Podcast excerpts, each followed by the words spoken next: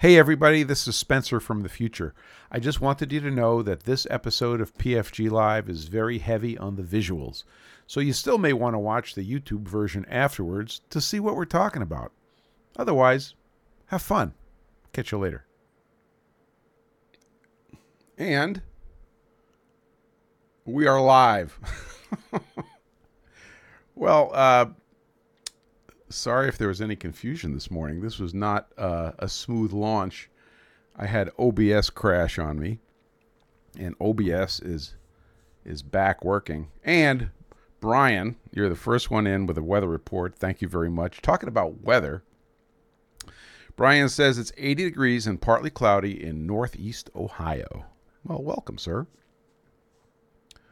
Um, let's see.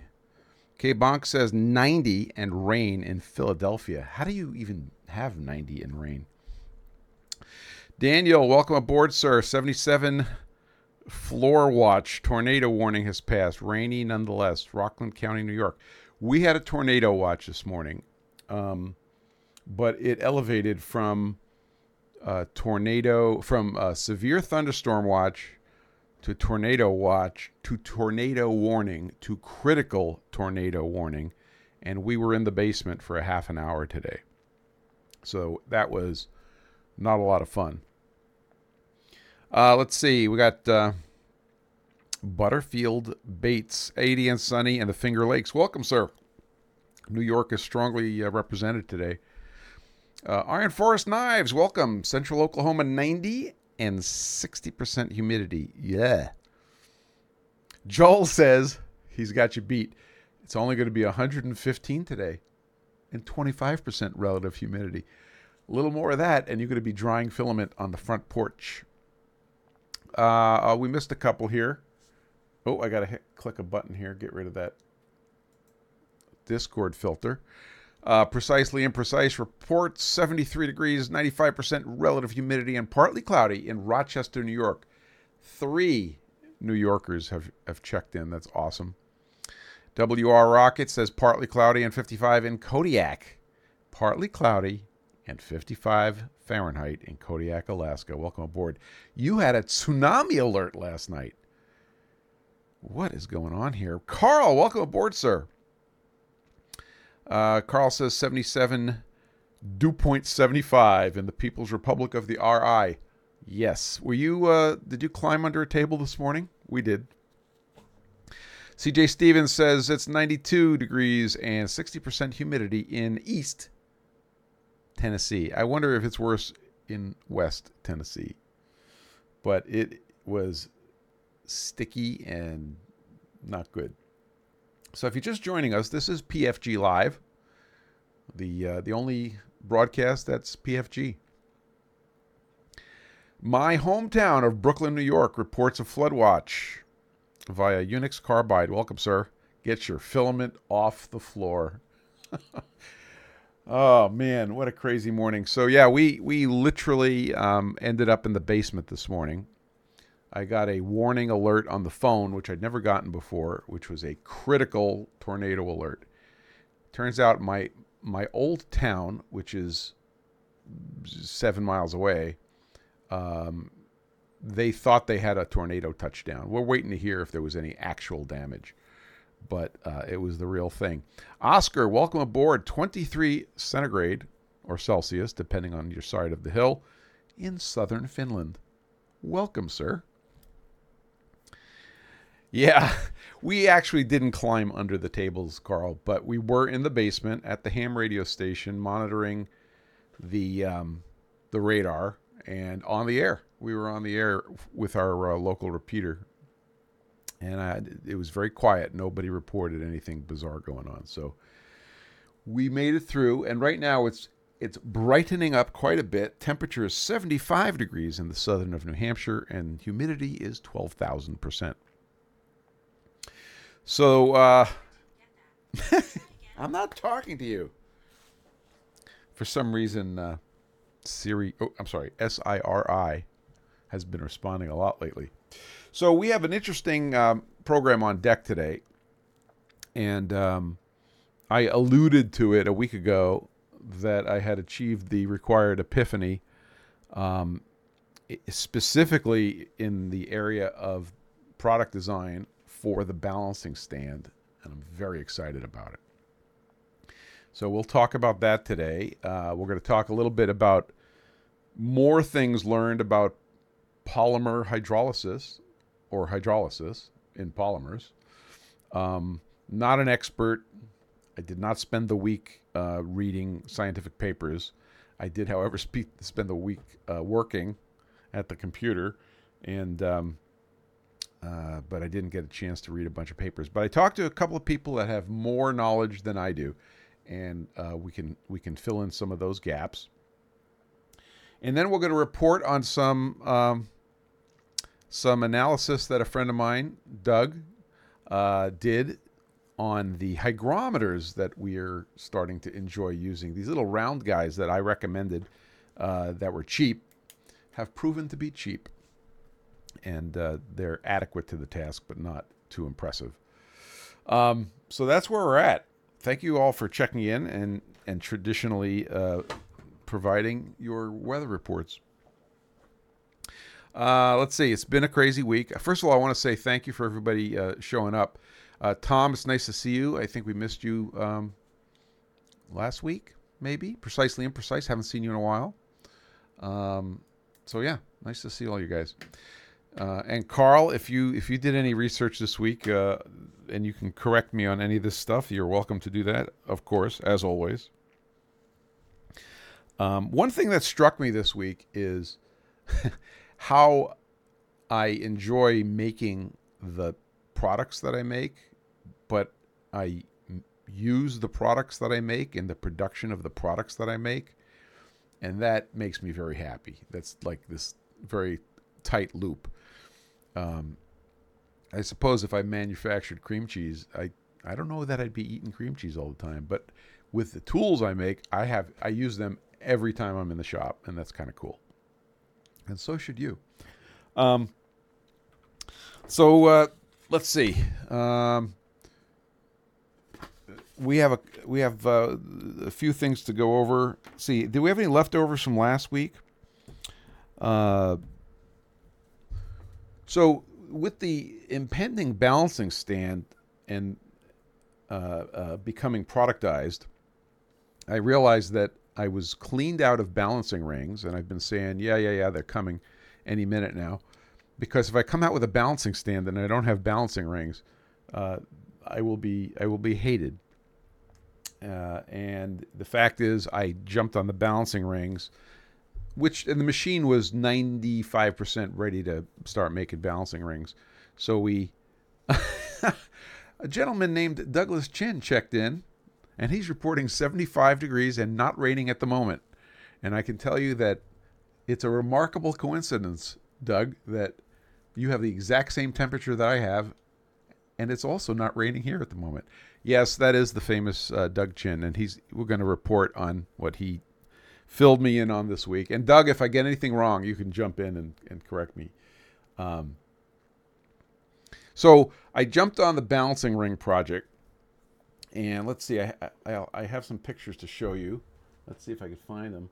Uh, well, there's the there's a picture if you're watching the video uh, of the balancing rings uh, getting produced. They're coming out quite nicely. Uh, I made some improvements, and mostly in tooling, and they're coming out great. So let's see. This is what the uh, there's the balancing rings in their native format. They look like hockey pucks And um, let's see. Oh, I want to show you the setup. Here, here's the setup in the machine. So we have three stations in the Sharp um, VMC, which is a model. I know you're going to ask me this, so I'll tell you. It's an SV2412S. So that's a 24 by 12 inch. Um, S is for the high speed spindle and it's a, a 10,000 RPM spindle. So there's a setup.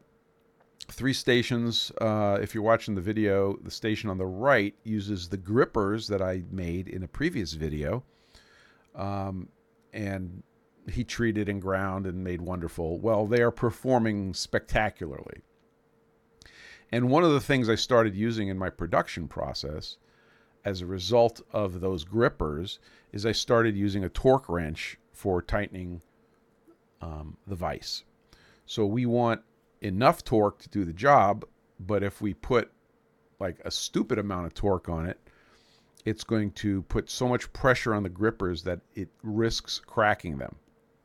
So I came up with a number, uh, and I think I raised that number. I think we're at 90 inch pounds. I think in the video that we had, I was talking about using, um, I think 70 inch pounds, but we we're at 90 inch pounds, and it's working out just fantastically well.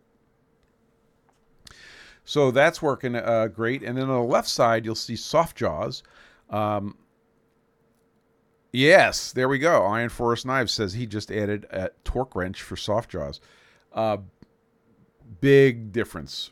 So on the left side, you'll see my soft jaws, and uh, the balancing ring, after it gets its first side done, flips over into soft jaws. Not only are the soft jaws cut to match the diameter, but there is a uh, indexing pin um, and the indexing pin picks up the hole that is actually it's six o'clock on the ring, but it's twelve o'clock as you're looking at it in the picture, and that's what indexes it in the uh, um, in the soft jaws. Then we tighten the soft jaws a little bit and bring out the second torque wrench. So we have two torque wrenches going, one set for the right hand vise at 90 inch pounds and 35 foot pounds, I think, on the left side for the soft jaw. After we finish side two, magnificently, I might add, the ring comes over to that center station where it gets. Oh, I have a I have a ring right here. I could be pointing at. Um, where it gets its set screw hole, that guy right there. Okay, and, and that gets drilled, uh, drilled and tapped. This, but this, by the way, is the last generation. They look they look identical, but um, so what torque wrench am I using? I have two of them, and the small one, the little 90 inch pounds setting, I really like it. Um, if I haven't put it on my links page, I will do that for you after the the broadcast here. So if you go to pfg.gg slash links, uh, it probably is there. And if it's not there, within a few hours it'll be there. Practical practical renaissance. Heavy rains all lunch hour in the Kansas City. Yes, uh, you're we're all getting drenched. Uh, hey, Shaden HKW, how you doing, buddy? 5C pot collet. Yes, of course. uh, you use what you got, buddy. That's all I'm going to say. You use what you got. Um, the little, the little expanding collet that I use to uh, grab the ring for the set screw hole, okay, is a product of Mitee-Bite, and Mitee-Bite is a New Hampshire corporation, of course. Uh, so that is a that's a cool expanding collet, and when you buy that collet, you they give you instructions. You put a little bit of Gronk on the screw, not a lot. They tell you exactly how much, and then you machine uh, you machine the collet, and the collet actually indexes on these bumps. These are my my trademark 120 degree bumps. Okay, so uh, there's clearance for the bumps, and there's clearance also for the the drill and the tap for the for the set screw.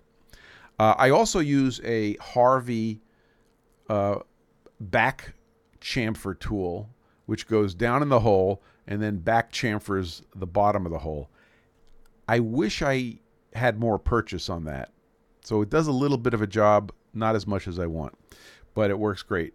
But when that when that uh, little back chamfer tool uh, goes into that hole, the way I have it programmed, it rapids into the hole.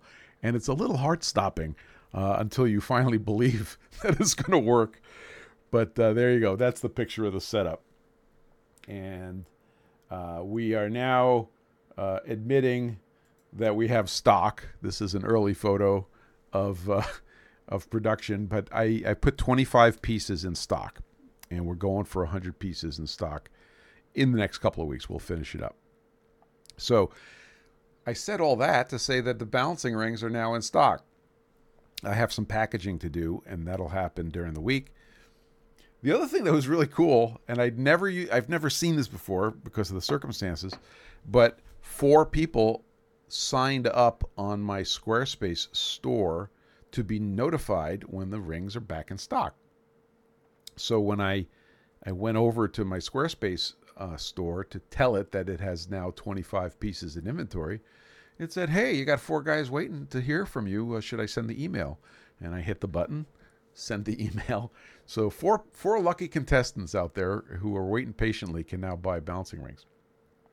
So balancing rings are back in stock. So you don't you you don't talk about balancing stands, which I've been talking about for um, two years, without having balancing rings in the stock. So now balancing rings are in stock. So Stan, if you're balancing a wheel uh, for your grinder, is that a balancing stand? Inquiring minds want to know.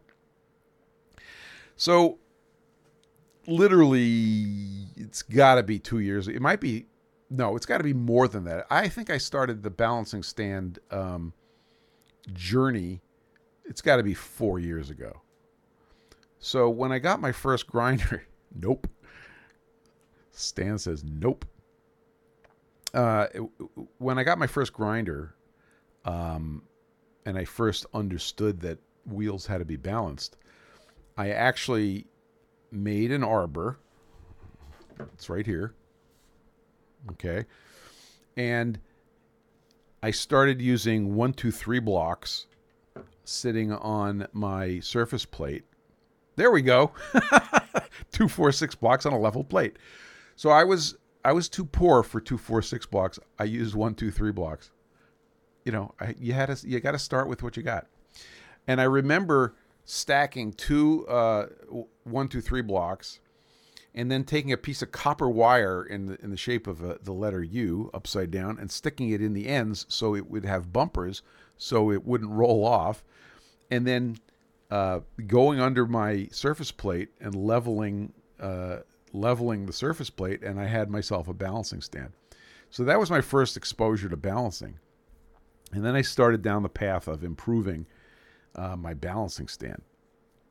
Um, so balancing stands are pretty expensive if you go to buy them, and uh, so it's very you know, it was very motivating to figure out how to build one that um, that will do the job and do the job well.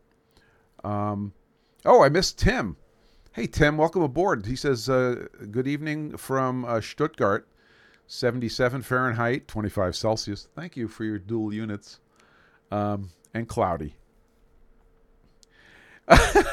Precisely imprecise says the the pucks, my little steel hockey pucks, are just the rings in their eggshells. You are correct, sir. Absolutely. And uh, you should see how many ch- chipped eggshells I have.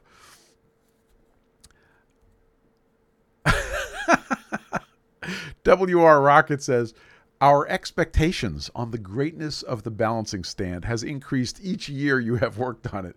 Thank you, sir. I hope you will uh, get something out of my creation. So, after the one, two, three blocks for balancing, I started making a balancing stand. So, here it is. I'm going to do some show and tell here. And if you're only on the audio podcast, I will do my very best to describe it. But this, and we just knocked something over. So this is the balancing stand, and it's made out of slabs of aluminum. Okay, and when I started, you'll see some holes on the side. I started with bearings. So the object was to get some bearings to hold the um, to to support the arbor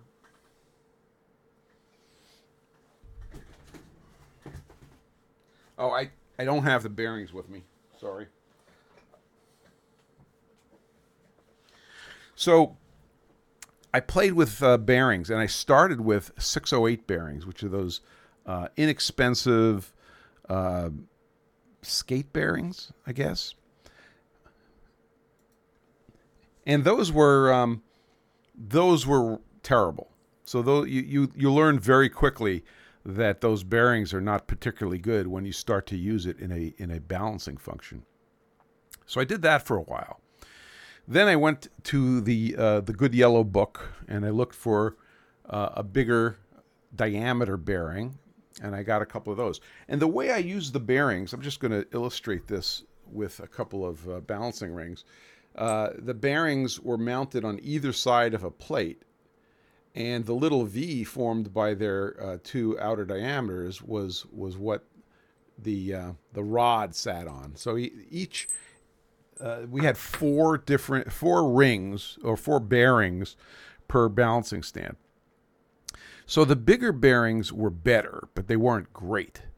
Um, and still, I was getting insufficient sensitivity for me uh, in the balancing. And the did I use grease filled bearings? Very good question. Uh, the answer is I believe that I I received bearings. Did I get a weather report from Phil?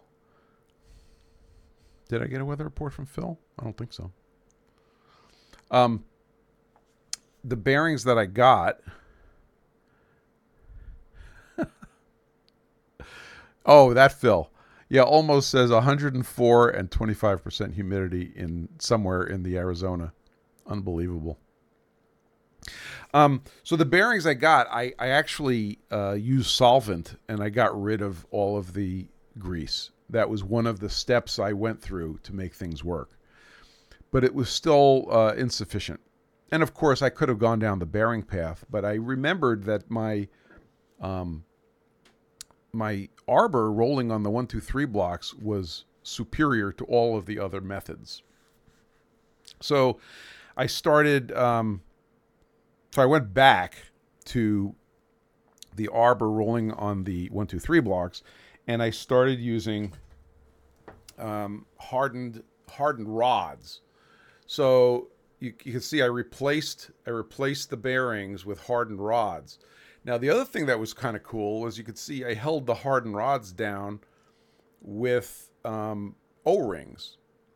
So the O-rings did two things. They held the hardened rods in, and they also provided a bumper for the um, for the arbor, so it couldn't roll off the end of the hardened rods.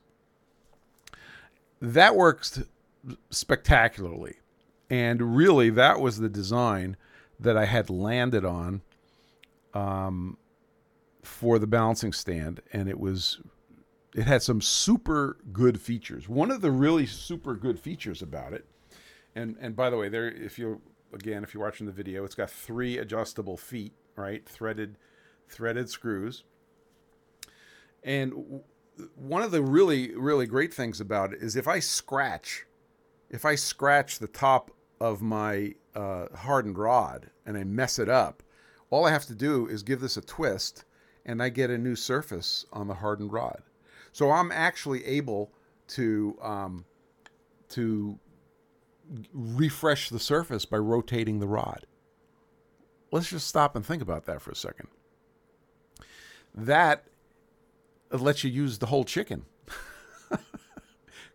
right? Even uh, even the beaks. So uh, you get you get a lot of value out of it. So that was a really inexpensively achieved feature the other thing is that the hardened rods were off the shelf. Uh, they're called Thomson shafting. So I was able to buy very high quality, okay, a very high quality uh, piece of Thomson shaft, which has a hardened surface of Rockwell 60 um, for for reasonably uh, small dollars one of the things that the then available uh, balancing stands had were rods uh, of no particular uh, provenance that were screwed down. Well, if you scratch the top of your rods, you're screwed. so to speak. So you could take it off, maybe flip it over 180, but I really liked the um, the O-ring design. The other thing that's cool about the O-ring hold down was that it's a balancing stand. It's it's not a rocket ship, so it did not need any heroics to hold it down to the stand. It didn't need any any uh, soldering. It didn't need any gluing. You know, it, it, it's a balancing stand. So that really kind of landed the general design for me, and I started thinking about now how do I go ahead and make this in a way that is economically feasible. Um, I have to be able to deliver a product that is better than what's out there for the price, um, hopefully for a delightfully low price. I still have to make a profit, and it still has to continue to uh, perform spectacularly. So that was the big delay. And I bought aluminum. I started the design. Uh, were we going to leave the aluminum raw? Were we going to get it anodized? Um, were we going to powder coat it, paint it? You know, is it going to be made out of jig plate? That's the other thing is the the plates I just showed you. This was jig plate, and the reason jig plate was interesting is that is it doesn't have any stresses in it. So when you go to machine it, it's not going to warp. So let's talk a little bit about um, about the the errors associated with this um, this balancing stand. So it's a dual. Par- it's a parallel rod balancer. That's what we're going to call it a parallel rod balancer. So what kind of errors can you get? Well, if if it tips fore or aft, where where the rods are not parallel to the to gravity or, or perpendicular gravity, that's a problem. Uh, so you need a way to adjust that. But left and right, a small error of tipping left and right is not going to hurt anything. Um, small error. So that's another flavor of error. Another flavor of error is that the the rolling resistance is high. So by using the Thomson shafting, which is inherently very smooth and it's got a spec um, for all of the rods, that really helped. Now, Robin Renzetti said to me a while back, he said, you know, you'll you can improve it by lapping the rods, and the and that's absolutely true. You can improve the surface finish, but as uh, you're going to see later, and maybe not later today, but you will see later, uh, we overcame the need to do that lapping. Again, if you lap the rods, it's more manual labor. Costs go up, and he didn't want the cost to go up. So that's where we're at, and that that burbled around in my head now for months and months and months, awaiting the epiphany. So, uh, I, I I posted to to Instagram. I think I did it yesterday. The Webb's law of project complexity. So, Webb's law of project complexity states that all good projects go from simple to insanely complex and then back to simple after a required epiphany. I was waiting for the required epiphany because the design was getting more complex, more costly, harder to do, harder to execute. And then finally, about three weeks ago, maybe two and a half weeks ago, the epiphany hit me squarely in the head. And and that came yeah, so those are two common words feature creep and then feature regression. It would be feature regression if it was just removing the creep, but it was it's more than that, as you shall see. So it it struck me that you're, you know, if you look at every balancing stand that's on the market, oh, and I should define market, right? What's the market? The market is uh, guys like us that are playing with small grinders that have wheels up to eight inches, typically seven inches, sometimes six inches. Not for the guy that's running a 12 inch, 14 inch, 24 inch wheel. That's not who we're talking about. So the the need for cast iron, the need for jig plate in aluminum, uh, you know, how do you get the rods in the right place? All of a sudden, yeah, you probably know where I'm going with this. I woke up one day and I'm like, I think I could 3D print it now. And I'm like, I can 3D print it now. And part of it was triggered by the Bambu printers uh, because of the quality and the the speed that I'm able to print stuff. It started to make sense. So I did a prototype. So let's talk about prototyping. Again, 3D printing, you could do a prototype at scale. So I did a 50% prototype of the idea I had, and it is right here. Okay. I said, you know, I'm going to make this balancing stand and I'm going to make it so that it's the same part. I think I showed this last week. It's the same part, and you just take two of them and you slide them together with a dovetail joint. Okay, and there's the dovetail joint.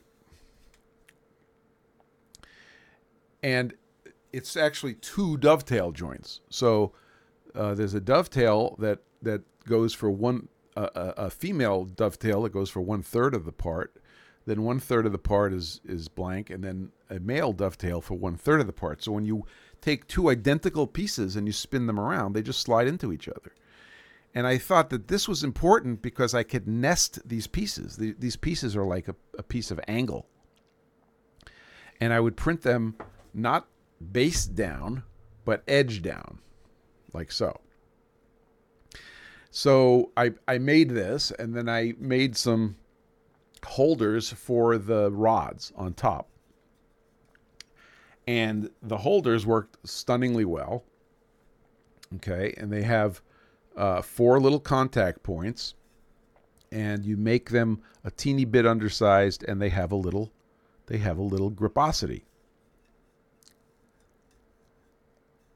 So WR Rocket says, I'd be happy to have a stand to balance turbine impellers. Stand by, sir. If your impellers are of the right size, we may have a solution for you. So that was the first prototype. Then I said to myself, I need I need to be able to put the adjustment in so the fore and aft adjustment can be there. And now you've got this seam running down the center of your part.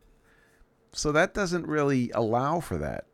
So I went down I went down a path of how do you design this thing so it's still made out of two identical parts but you have a place to put the screw. And I actually came up with something, but I didn't like it.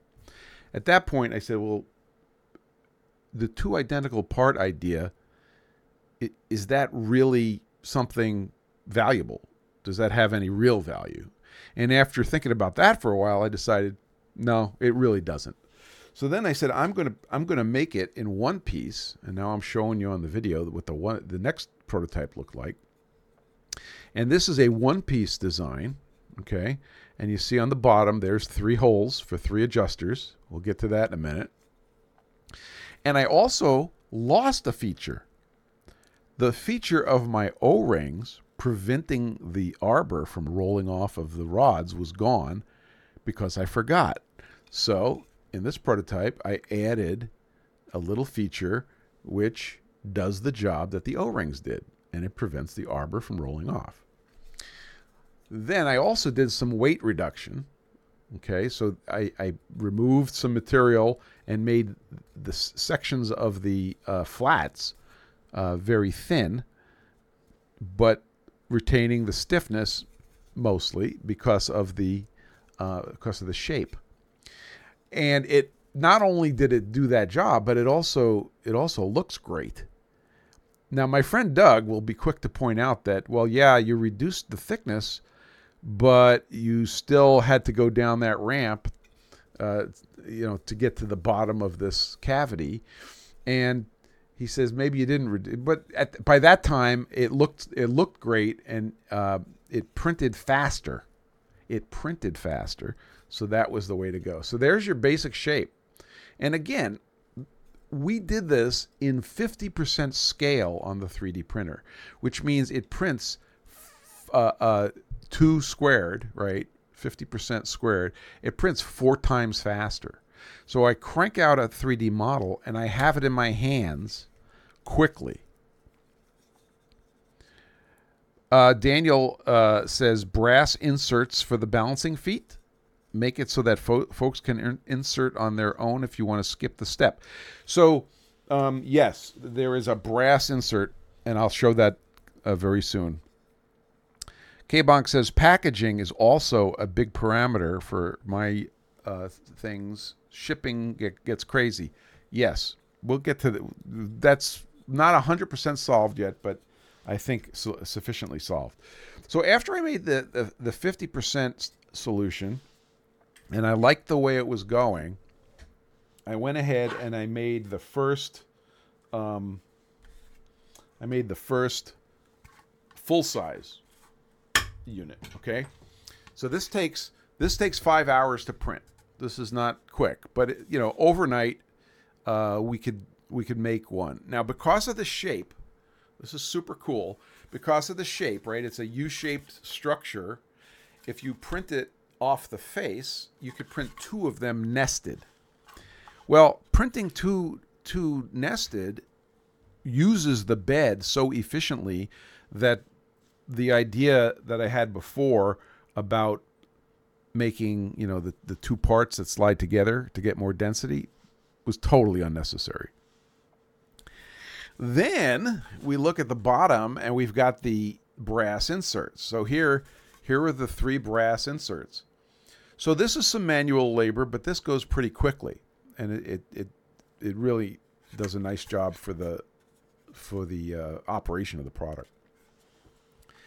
And then I stared at this for a while, and something was bothering me. And what was bothering me was we've got three adjusters, but really, I already told you that you only need one because the side to side tilt is not that important. So if you have a reasonably level surface, your side to side is fine because that is that is in line with your arbor and the error is going to be very tiny. So I went ahead and um, well, I decided that I was going to take the two adjusters in the back and make them fixed feet in the design. So now we're down to one adjuster. The other thing that happened was I figured out how to. Uh, we'll get to that in a minute. The, the other thing is that it didn't matter to my production because I'm not putting a whole bunch of stuff in inventory it didn't matter to my production whether what color it was in. So I made them in two colors. I made it in that forest green and I made it in the red. So now you can actually choose which one you want, want which sounds kind of silly, but why not? So the the red is sort of the same color as the as the trays for the PFG stones. And the green is a new color for me, which I really like. I think it's pretty classy looking. So this will be a choice when you order these. Okay, so that led to that led to here here's the next print, okay? This is with the fixed feet and there's your adjuster. Now you'll notice that it also has my logo on it on the first layer print. So because the Bambu printers can can change their color, I can put my logo in the first layer. And because it's in the first layer and not in subsequent layers, it's fast. It doesn't take a lot of time. So there will be the logo here, and then it'll be the, the model number, which is yet to be determined, will go on this face. So this is what it looks like in its final configuration. It's got the fixed feet in the rear, it's got the adjuster in the front, and it's got the two rods being held it's got the ears to prevent the roll off, and these are your your Thomson shafts. Okay, this works spectacularly well. I I was so delighted with it. So the the the other question is, well, what about um, you know the errors that can creep in? So the the big error would be twist. So the two the two rods doing their own thing. But if you grab this thing in your hand and you try to twist it, or you try to imagine some warpage that is going to twist the two rods. Remember, the whole design is symmetrical, uh, it's just not there. So I've been seeing, you know, just it's just a non-issue. So we've gone from you know this uh, machined aluminum parts to this one-piece 3D print, um, and it's it works great. It works absolutely great. WR Rocket says gold. How is the temperature humidity stabilization for the twist? So, good question. The fact is that everything's symmetrical about the design. So unless you sit this thing next to, you know, your teapot uh, on one side and your le- your lemonade on ice cubes on the other side, uh, anything that's going to happen is going to happen the same on the left as the right. So the the uh, um, oh, I see your comment, K Bunk. We'll address that. You don't use your tea slash lemonade spacer? No, not on this one. Um, so this thing, this thing landed, and and it went from Epiphany to this model, which is literally ready for production, in inside of two weeks, and this is over four years. So when we say epiphany, we mean epiphany. It hits like a brick, and and uh, it's simple. Everything's simplified. I knew what was important. I knew what wasn't important. So K Bonk says no level. That is correct. Because in my original prototype, you'll notice that there's a little T level in there, and you you try to put your you, you know get your thing all leveled up. Well, I realized that that when you have your arbor, right? Your arbor is a level. So you level you level the balancing stand by adjusting it until your arbor stabilizes. And now it's as it's as level as you need it to get. So you don't need the level. You don't need the cost of the level. And uh, you already have it because you have to have an arbor. Okay, you see that? Okay, wait. this the, this keeps going. So here's again. Here's my original arbor, and for those years where I was figuring out how to make this thing, the idea became we're going to use another piece of Thomson shafting, and we're going to use a custom um, taper for the wheel, and that we're going to use a adhesive to put the taper on the Thomson shafting, thereby lowering the cost of the arbor greatly. And I have I can't tell you how many wheels I've balanced with this arbor that's in my hands. Okay. So now that I had the stand sort of settled, again, this is all in the last couple of weeks. I'm like, okay, how are we going to do this? And then I'm thinking, okay, we're going to, it's going to have to be hardened and ground. And then I said, no, we're going to turn it out of pre hard. And then I said, wait a minute. Any, any of you see what's coming next? what if, come on, do it with me. What if we 3D print it? So this was the first prototype in my hot little hands of a 3D printed taper to slide over the Thomson shaft for the wheel. So I looked up the drawing. When you buy an Okamoto, they give you these wonderful drawings, including every piece of of their balancing arbor, uh, of their hub. K-Bonk says ginger beer time. Almost. We're almost to ginger beer time. Hang on. So I double checked my taper dimensions and I built the first one. And in fact, if you're watching the video, if you look real close, I put a thread on it. Look at how that printed. It was unbelievable. But it turned out that there was a little interference. I didn't quite get it right. So what did I do? I put that one down and I picked up another um, I, I, I, revised my model. This one's in red. And I tested two different materials. This is PLA plus. Oh, I neglected to say that all of the prints you saw here of the of the stand is PLA plus, or in in Bambu terms, uh, PLA tough. What a wonderful filament. I could talk about that for a half an hour. I'm not going to. You're welcome. So I printed these, and then I picked up my Thomson shafting and I started p- trying to put it on the shaft, and it wouldn't go on. So I said, "Oh, I know what I'll do. I'll start tweaking my dimensions until I just get that nice hand press fit, and it'll be great." But until then, I took I took my uh, my plastic printed part and I took a half inch reamer in the other hand and I reamed the hole by hand. And that worked great. And then I said to myself, Congratulations, you just added this manual operation. Can we get rid of this manual operation? So I thought, well, I can tweak that number until I get what I want, and then hopefully the Bambu and the filament and everything will will hold it. But then I thought and said, well, it's not going to take too many thousandths of an inch before that becomes an impossibility or becomes too loose. So, what do you do when you're trying to make something? You know, here, here's an example of an arbor I made with the six-inch piece of Thomson shafting. That's the size that'll be in the in the uh, um, in the kit, and I pressed that on by hand after reaming it, and it works great. And I balanced wheels with it, and I was happy with it. But I wasn't happy with the the production method.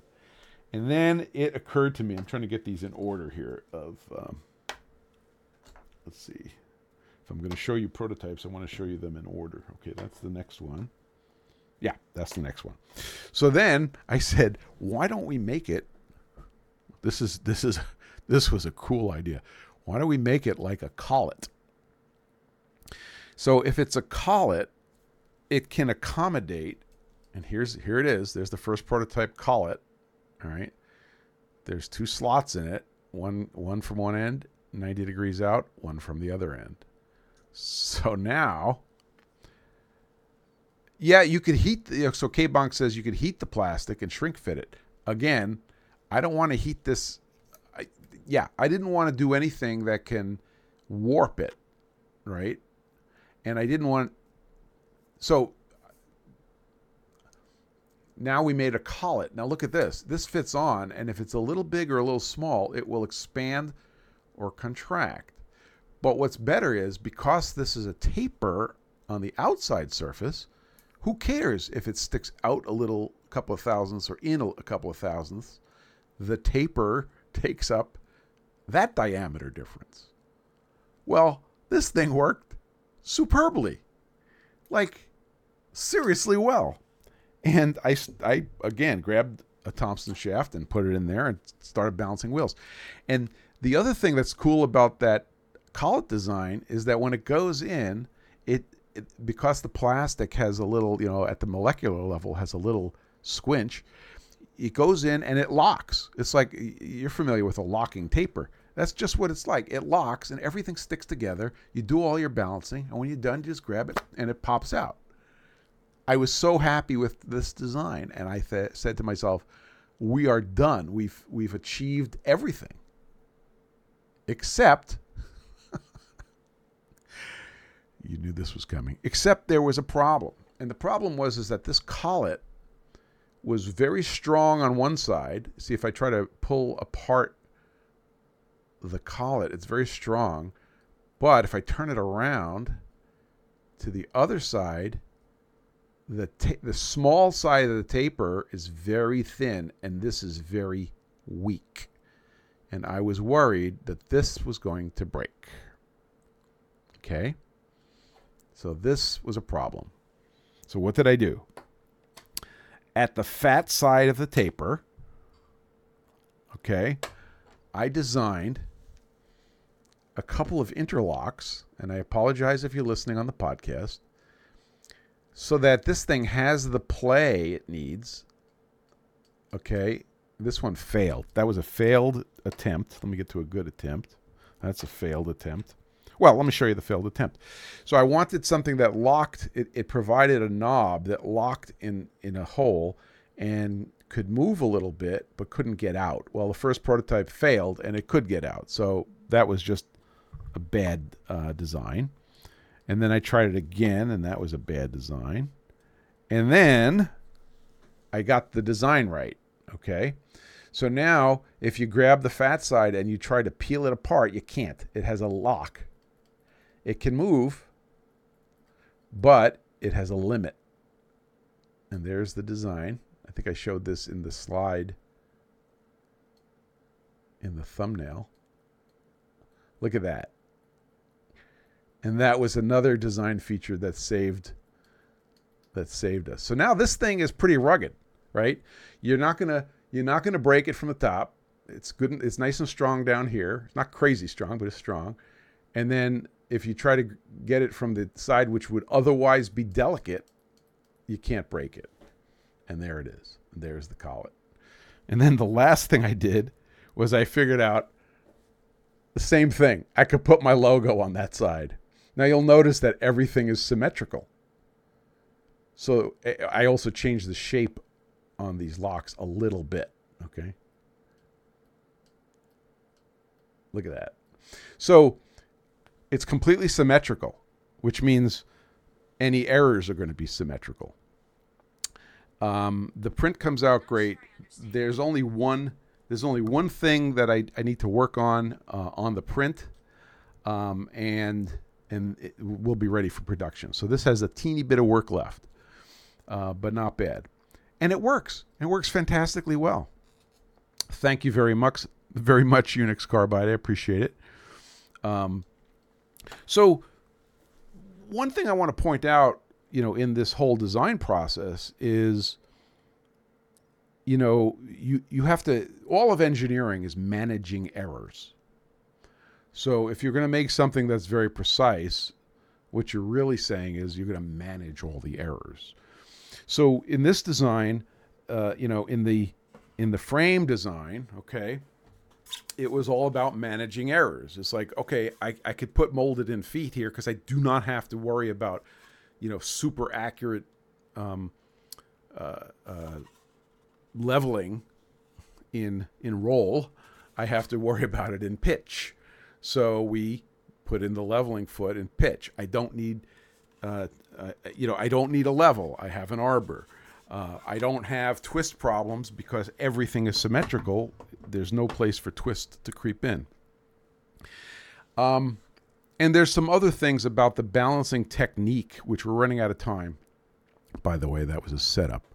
Uh, I'm going to be doing a whole video on the technique of doing the balancing, in which I invented some new approaches to doing it that are fast and accurate. Uh, we'll get to that later. But there, there it is. There's the product. Uh, talk about the required epiphany. Uh, you know, two years at least, three years actually, of, of thinking about the problem, and then you wake up and it, within two weeks it's it's done.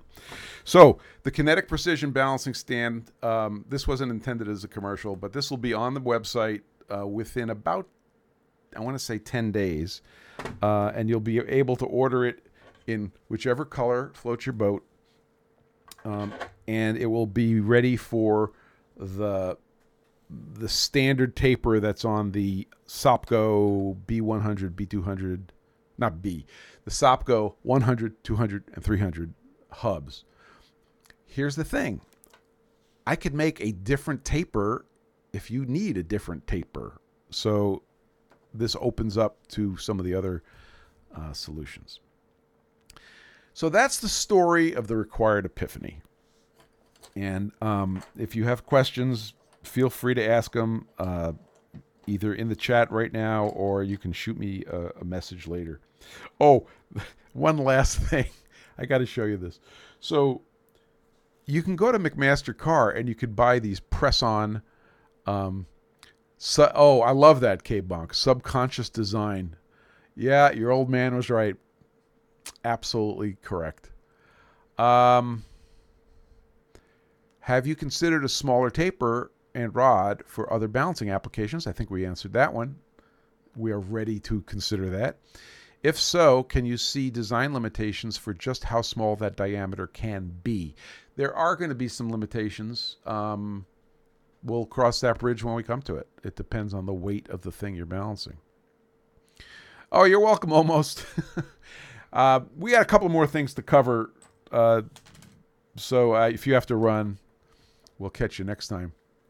Um, so the the other thing is, I got some schooling on um, on a couple of things. So I said in the last PFG live, we were talking about wet filament, and I brought up hydrolysis, which is water breaking a long chain polymer into smaller chain lengths and changing the behavior of it.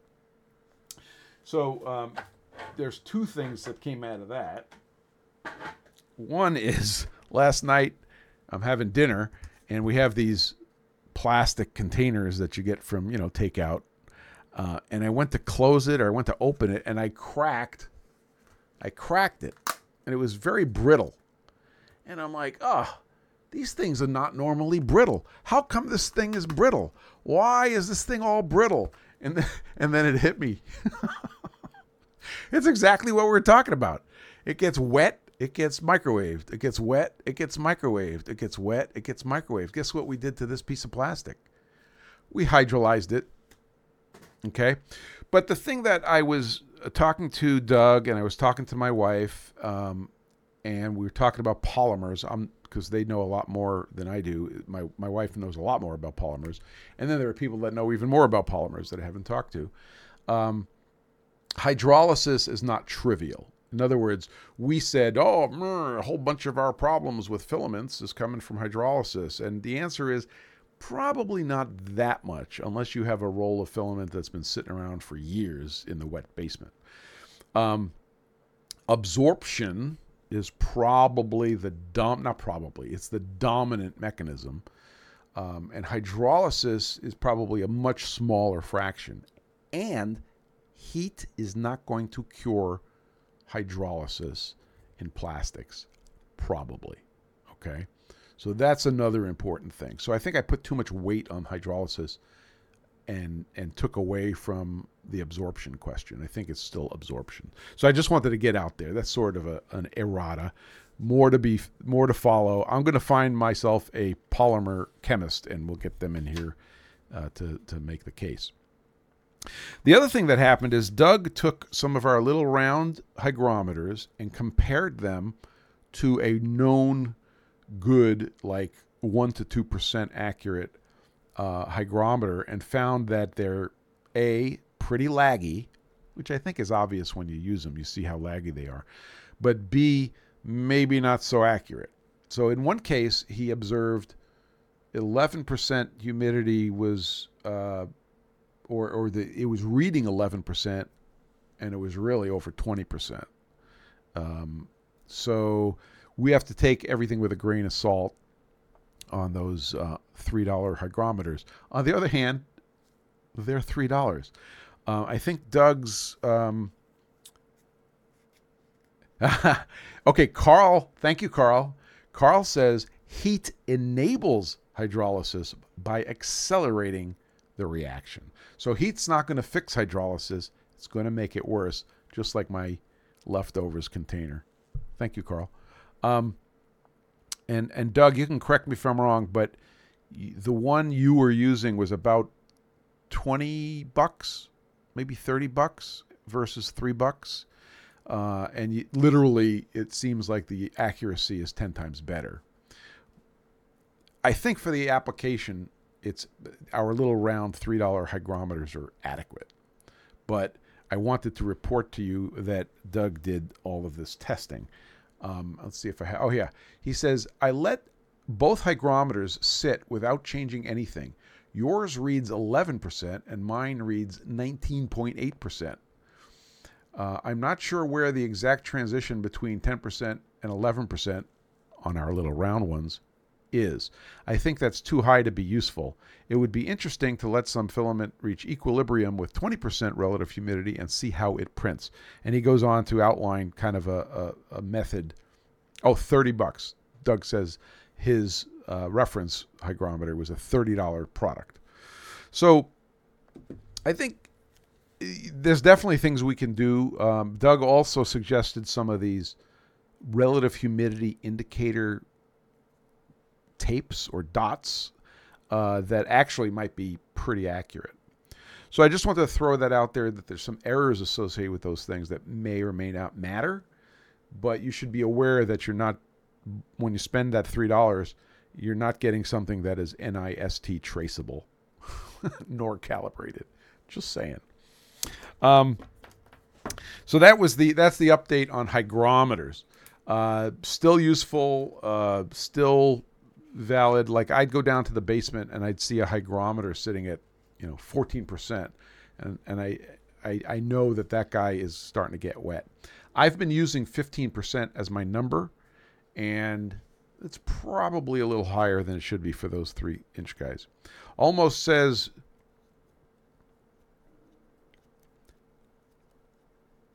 yeah so you can you we're putting them in the box to check the percentage humidity i also have one sitting out on a little stand that you can print uh, for the, the room humidity and i can tell because i have another instrument measuring hu- room humidity that there's always a discrepancy so you got to take it with a grain of salt or a grain of silica gel as it were i think that's what we got today um, you guys are awesome. Thanks for being here. Uh, Unix is typing. Let's see if he has a question.